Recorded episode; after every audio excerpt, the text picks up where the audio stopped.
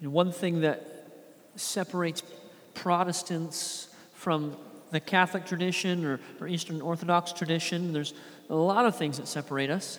But one of the, the major ones is our view of salvation. Right? So we believe that salvation, as Protestants, is a gift from God, that you, you cannot earn your salvation, meaning you cannot go out and do something to contribute to your salvation. Either God has atoned for your sins and saved you, or He, he hasn't. Either way, you can't add to His work adding to his work would be like things like baptism, or you, have to be baptized to be saved, or you have to take communion, or, or some kind of first rites, or any really any kind of action like that that you must perform in order to be saved. Clear Protestant teaching is that the work of salvation is all on Christ, and He does it perfectly. This is His work. Now, once we are saved, there is action. And if there is no action, we would say there doesn't seem to be any salvation. But they're not one and the same. Action does not equal salvation. Similarly, if I profess my love to Candace, action must follow that. There must be some action behind. If there's no action, then there's probably is no love. Now, action isn't the thing, right? It's love or, or, or faith in the salvation that God has given us, that He's granted to us. But action follows that. Now, if you're confused or have questions about that, I'd love to talk with you after the service. But this is a, a very, very, very clear and important distinction. And if you were with us in the spring, we went through the book of Galatians, which is Paul just hammering this point again and again. And the same thing we read in our, our assurance of grace that we're saved by faith. This is the work of the Lord, not because of what we've done. But once God has done a work in us, there is then action that follows. And in Nehemiah, we're going to see that this morning. Last week in chapter 9, we covered how Ezra and the teachers of the law, they, they brought everyone together and they made a confession. And they confessed that God is the creator of all things and that He is good. And they confessed that they are not good and them and their fathers have rebelled against God and been stiff necked toward God. But God was so merciful and gracious to them again and again and again. But they rebelled.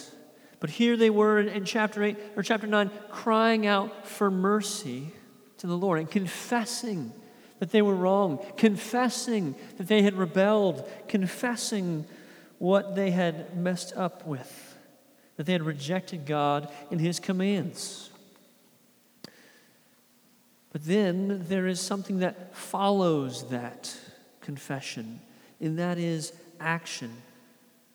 Now, there's a, a, pattern here if we just zoom out just a little bit, because in verse or chapter 8, they got everyone together and they gave them the law. And they made sure everyone understood the law. This was really important. They made clear the law and they started to obey the law. And in their hearing and understanding, they realized we have not been keeping the law.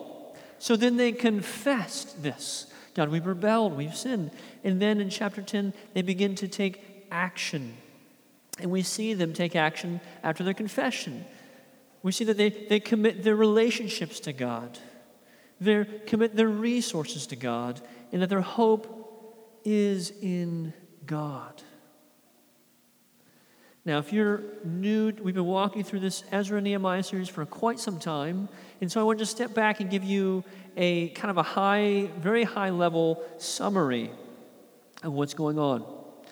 Right, so in the Old Testament, right, God called Abraham and said, I'm going to make from you a, a mighty people, and you're going to be my people. And so he gave Abraham all these descendants, what turned into like a really big family, then a tribe, and then a nation.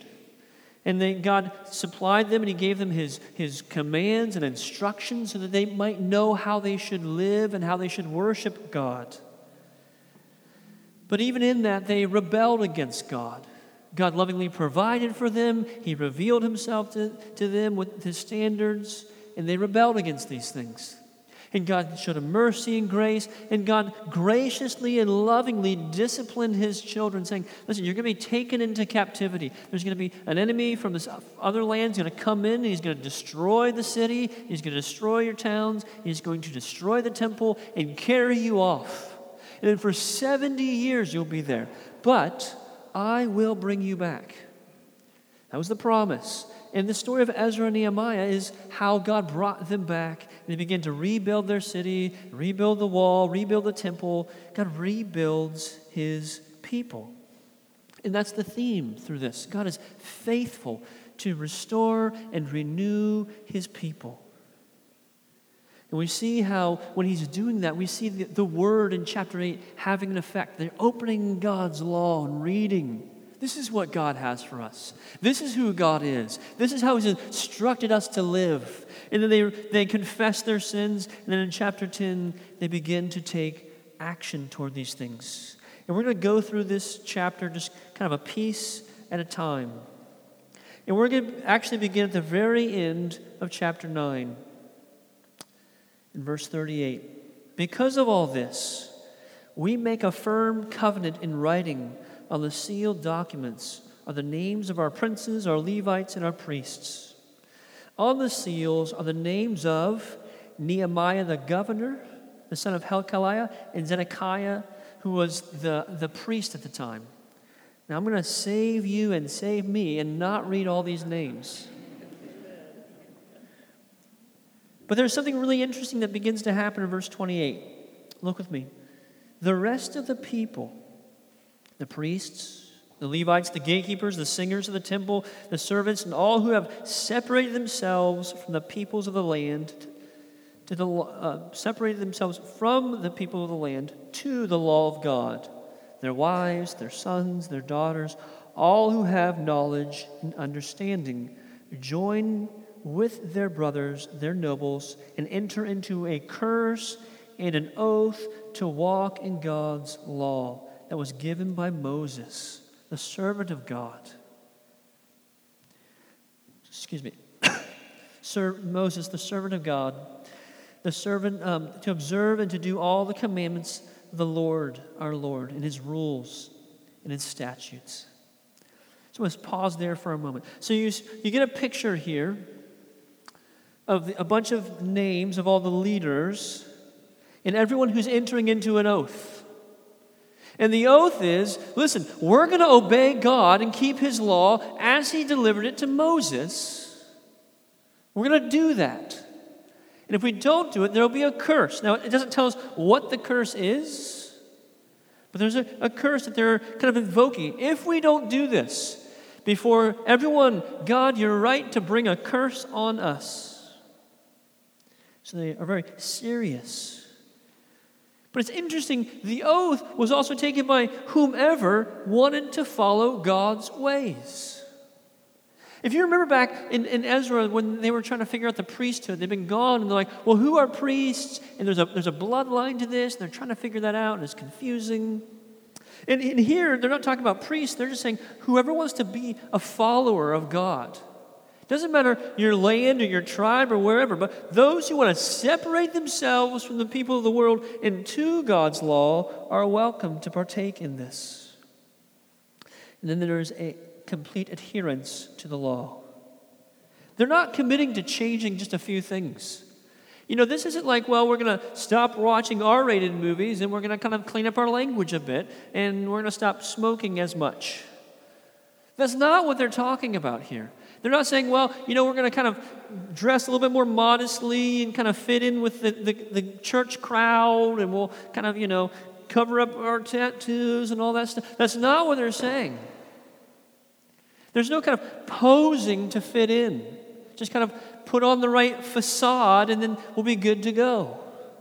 They're talking about a radical change in everything they do. Everything they do how they do business, how they go about conducting worship, how they relate to one another throughout the day, every day, how they treat their children, how they observe the law, everything. It, it touches everything in their life. And they're saying, yeah, we're going to keep that. We're going to do that.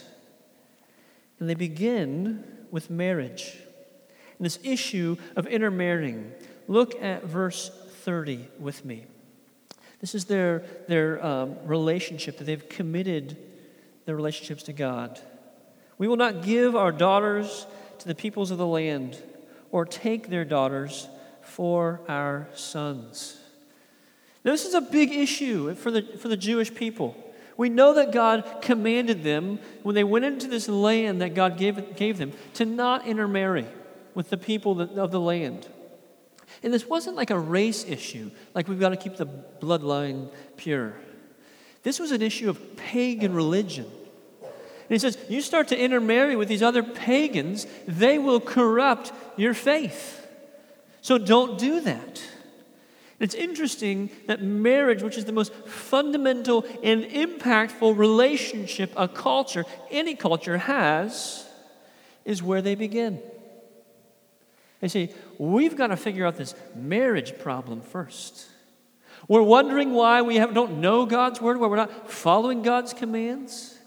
It's because we've allowed pagans who don't worship our God, who don't love our God, to come in and pull us away from God.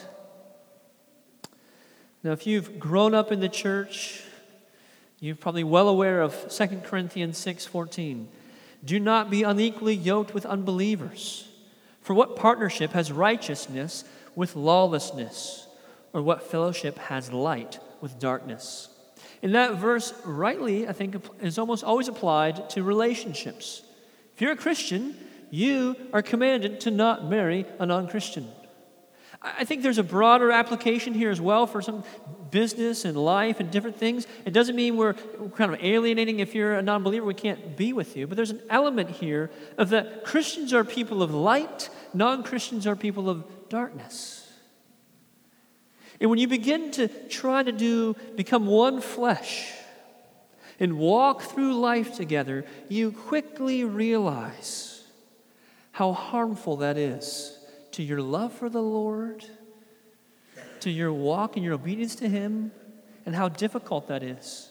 Now, I just want to say, our God is much, much bigger than bad marriages. Right? He's much bigger than, well, I'm married an unbeliever and I, and I guess I'm stuck here and this is it. God is so much bigger than that. There isn't a mistake you can get into that God can't redeem. But it doesn't mean there still are not consequences for these things. God here is renewing and restoring his people. But what's the consequence for their action? Well, you, just disaster for generations, and then captivity for seven, 70 years. Right? Heavy consequences. Is the Lord still good? Can he redeem? Yes and amen. But they begin with saying, We've got to make a a priority here to honor God in our marriages. So they're committing these relationships. The thing in our culture that we kind of hold out, like, yeah, I want to get married, I want to find a spouse, and it's really important, and I will go through life together. And so you begin to, to kind of make exceptions. Well, they're, I, they're a Christian, they grew up in the, in the church. They're a Christian, they have a Christian verse tattooed on their body. Listen, I'm not anti tattoos. I'm making a lot of tattoo jokes, but get your tattoos. I don't really care. So, but there's these things that we just begin to assign well, they're doing X, Y, and Z, therefore they must be a Christian. But do they love God? Is God supreme in their life? And I would just say, especially to those younger people or people who just who are looking to be married who aren't married, this outside of your walk with Jesus Christ, who you marry really, really matters. It very, very much matters. If you want to go, just go find anyone else in the room who's married and ask him, does it matter who you marry? It does. It really does. And the thing is, if you're, I'm going off on like a, a marriage talk here. If your standard is here, it's unmeetable, that's a problem. If your standard's down here, it's like you don't have standards, that's a problem as well. The first standard you should have is that they've loved Jesus Christ. And they don't just say they love Jesus Christ, you can see that they love Jesus Christ. They're involved in the church. They love His Word. They're studying it. You see the Word having an effect on their life. They're obeying the Word. They're not just kind of saying, Well, I'm a Christian, I go to church. They're following Jesus. They're doing what He commands. They're contending for righteousness. They're putting sin to death. So seek after people who love Jesus. They guard these relationships. Their relationships were committed, and their resources were committed to God. Look with me in verse 31.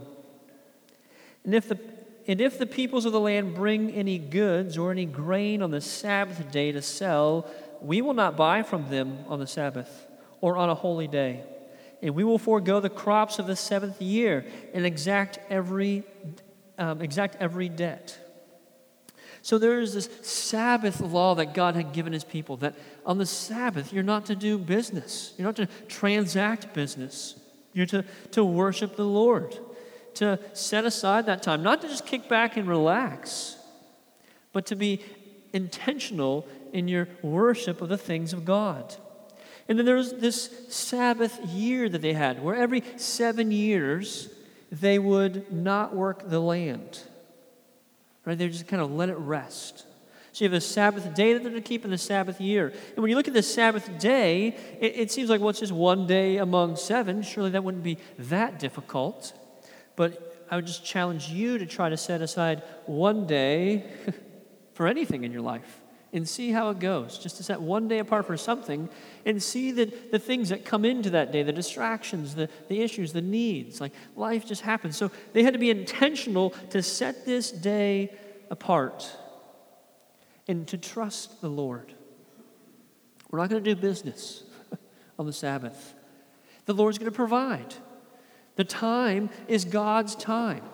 So they're not thinking, well, I have my time, and then I'll give God the time in the morning. I'll give him some a 15 minute time of devotion, or, or, or five minutes in the evening. They're saying, Lord, we want to display that all time is yours, and we're going to do that by setting aside one whole day from sundown on Friday until sundown on Saturday to worship you and, and to just observe and to show the nations that we are not like them that we have a God that we set aside this time for. And that, you know what? We trust Him.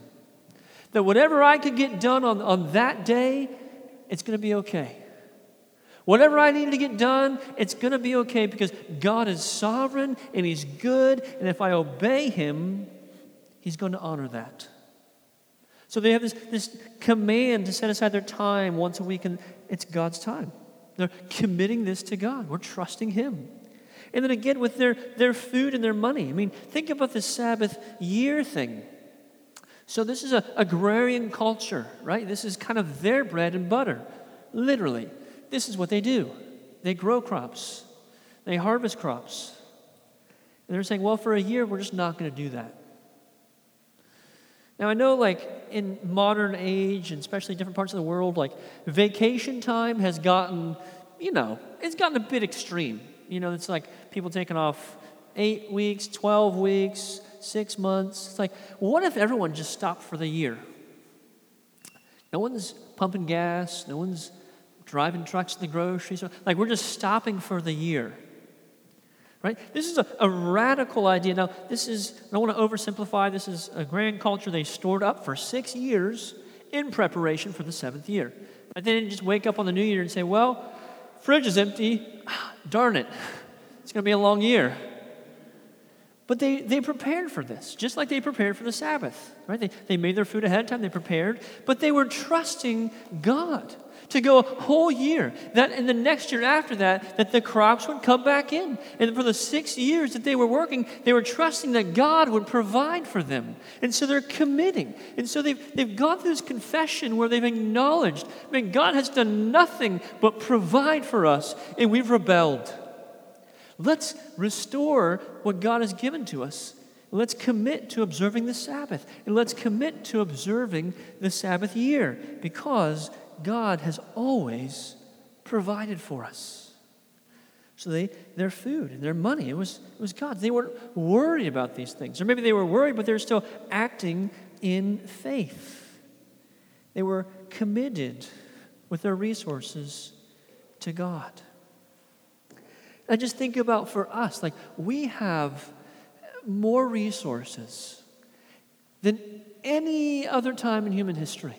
I mean, we just do. Like, no one's going to deny that. Even those who don't have much, relatively speaking, have so much. I mean, we have so much extra time, we have so much extra food. I mean, we throw out as a culture, just as a community, just so much food gets thrown out. And in one sense, it's like, well, that's a real shame because there, because there are hungry people around the world, but it's also like, it's going to go bad. We just got to get rid of it. We just have so much in abundance. We have so much wealth and abundance. I mean, even those who are, who are going paycheck to paycheck and are like, man, I'm not sure how we're going to make ends meet here. Most people have a vehicle. Most people have a TV or a phone or these different, like, kind of luxury items. Like, we just live in abundance as a people.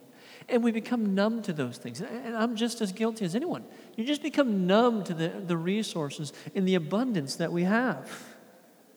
And the danger there is that we, we say, God, we're trusting you for this. God, I'm trusting for my income and for my job and for my family and a, a house and, and food. But then we don't pray for those things. We don't ask the Lord for provision. I already have it. What am I? What do I need to pray for a job for? I already have a job. What why would I pray for bread? I already have bread. But yet it was the bread was the very thing that Jesus taught his disciples to pray for. That God would give us bread. And so God is an abundant provider. And we need to be careful that when we think about that, we're gonna, we're gonna be God's people, we're gonna follow Him, we're gonna follow His word. That we're examining our hearts. So, does He have our relationships? Are our relationships committed to Him or are they committed to our own interests? Like, I'm going to work this relationship as long as it works for me. I'm going to kind of observe the Sabbath, or I'm going to gather with the church on Sunday and, and do the Christian thing as long as it's working for me. I'm going to, I'll, I'll tithe and I'll kind of do that thing as long as it's working for me. And these things kind of test our heart. Are we serious? When we say we're trusting Jesus, or we're kind of going along with the Christian culture, the, the sub Christian culture that we are a part of. And the ultimate test of that is where is our hope? What are we serving? What are we doing that points to our hope? And I think their hope, it was in God. And we're going to read this passage in verse 32 down to 39, which talks about how they're going to supply the temple to not neglect the house of the Lord. And the temple system, before we, we get into that, was designed by God. But it was not God's final or, or ultimate plan. It was the system in place and where the people kind of recommitted to following God's commands to sustain and provide for the operation of the temple. Look at verse 32. This is the people in their, their oath we also take on ourselves the obligation to give yearly a third part of a shekel for the service of the house of our God, for the showbread, the regular grain offering, the regular burnt offering, the Sabbaths, the new moons, the appointed feasts, the holy things, and the sin offerings, to make atonement for Israel and for all the work of the house of our God. We, the priests, the Levites, and the people, have likewise cast lots for the wood offering to bring it into the house of our God, according to our fathers' houses, at times appointed, year by year, to burn on the altar of the Lord our God, as it is written in the law. We obligate ourselves to bring the first fruits of our ground and the first fruits of all fruit of every tree, year by year, to the house of the Lord. We also, also to bring the house of our, to the house of our God, to the priests who minister in the house of our God, the firstborn of our sons and our cattle, and as it is written in the law, in the firstborn of our herds and our flocks, and to bring the first of our dough and our contributions, the fruit of every tree, the wine and the oil, to the priests, to the chamber, chambers of the house of our God, and to bring to the Levites the tithes from our ground for it is the Levites who collect the tithes in all our towns where we labor. And the priests, the son of Aaron, shall be with the Levites when the Levites receive the tithes. And the Levites shall bring up the tithes, up the tithe of the tithes to the house of our God, to the chambers of the storehouses. For the people of Israel and the sons of Levi shall bring the contributions of grain, wine, and oil to the chambers where the vessels in the sanctuary are, as well as the priests who minister, and the gatekeepers and the singers. We will not neglect the house of our God. There's something important to understand about this kind of temple system and, and why it's so weighty what these people are making an oath to do. They're saying, listen, the temple, we will sustain it. God has commanded us to bring our, our, our, sacrifices, to bring the first of our fruits and our grain and our dough and our first of our child and our cattle and our herds. And all these things are, are brought to sustain practically the temple functioning, but also, more importantly, to keep reminding ourselves in our hearts that this all belongs to the Lord. It's all His. And if we have it, it's a gift from Him. And so we're doing this symbolically to show that it is the Lord's He's given to us. And we're just giving back to show that it's His. And we're fu- helping the, the, temple function. So the temple was a, a sacrificial system where God's people, through mainly through priests, would make sacrifices for their sins. And it, you know, they had food sacrifices, they had oil sacrifices, and grain sacrifices, and animal sacrifices. But it's really important to know these sacrifices, they did not have the power to forgive sins. They did not have the power to forgive sin, to atone for sin. That was never God's design. And they didn't just, they, they weren't designed to kind of make God happy. Like, well, God's angry with you, give this kind of temple sacrifice thing, and now he's going to be happy and change his mood a little bit. That's not the design of the temple or the temple system. The, the, the idea was that God loves his people. He's given to them the law by, by how they should live. This is the, his instruction on how they are to live in how they are to worship. So now that God has given his people the law, how who God is his standards and how they are to live, when people break that standard, or they don't worship him as they ought, they bring a sacrifice acknowledging that they've missed the mark, that they've made a mistake. And it costs them something It cost them maybe a, a, a, lamb or a calf or some, some grain or a, some doves. It cost them something to come and make this sacrifice. Now, I just want to take a step back for a moment and get a big picture view of the Bible, what God is doing. Because we know that the story of Nehemiah and Ezra, we know it takes place in the Old Testament.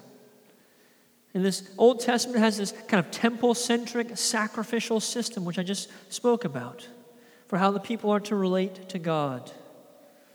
But I did mention this is not God's ultimate design or plan. He had another plan that worked perfectly with this plan. This old temple sacrificial system is called the Old Covenant. And the Old Covenant was designed primarily to do two things. And I just mentioned them to reveal who God is, His holiness through the law, and to reveal also through the, through the law how much we need a Savior. That we need a Savior. And if, you, if you're a student of the Bible or you grew up in the church, or maybe you don't know, so I'm going to tell you now if you go through the Old Testament reading about this Old Covenant, there is something that just screams out in the Old Testament. You know what it is? It's that you need a Savior, that you need a Savior, that you cannot earn your salvation. You can't get there on your own. And this is a problem because God is holy. And He's, again, revealed that to us through His law. So the old temple covenant system was God's plan to reveal you need a Savior and a Messiah. And not just someone who comes in and delivers you from the enemy. It says, okay, here's your temple back, and here's your city back, and, and here's some, some of your provisions back. But someone who would come in and deliver you from your own wickedness, who would deliver you and me from our own sin and bring us salvation. And so, even in this temple system, as the people are they're, they're seeking to support and to be a part of, it's a shadowing and it's telling them again and again, every time they had to bring the sacrifice up, and every year they have to give the tithe, and all these things, we need a Savior who can deliver us because we cannot deliver ourselves. And God has promised to bring that Savior. He promised to bring that Messiah all through the Old Testament. We see it in Genesis 3 when the fall, when it was said that the, the offspring of Eve will crush the head of the serpent. God promises to Abraham and to Moses and to David when he said to make his offspring holy. He would redeem a people, that he would dwell with them forever. He made this promise clear through the prophets and through the, and through, um, the Old Testament prophets in Isaiah and Ezekiel. Listen to Isaiah 53. He was despised by men. This is speaking of Jesus Christ. Way before Jesus Christ came on the earth incarnate.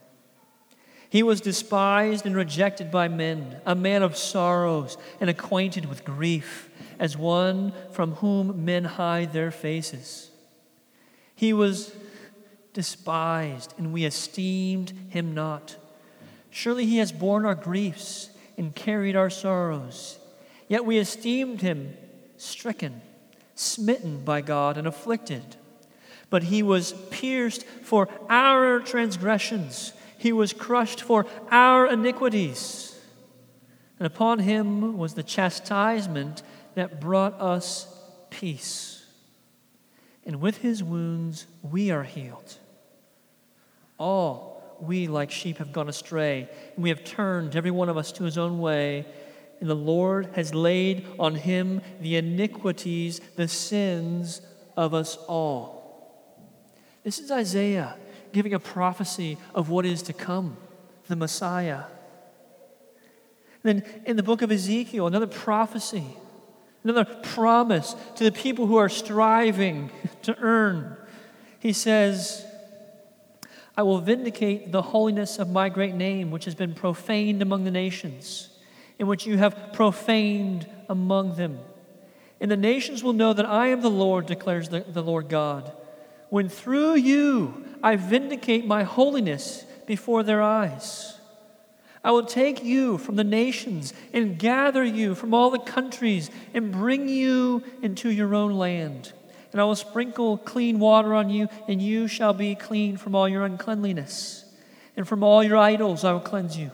And I will give you a new heart. And I will put a new spirit within you. And I will remove the heart of stone from your flesh and give you a heart of flesh and I will put my spirit within you and cause you to walk in my statutes and be careful to obey my rules.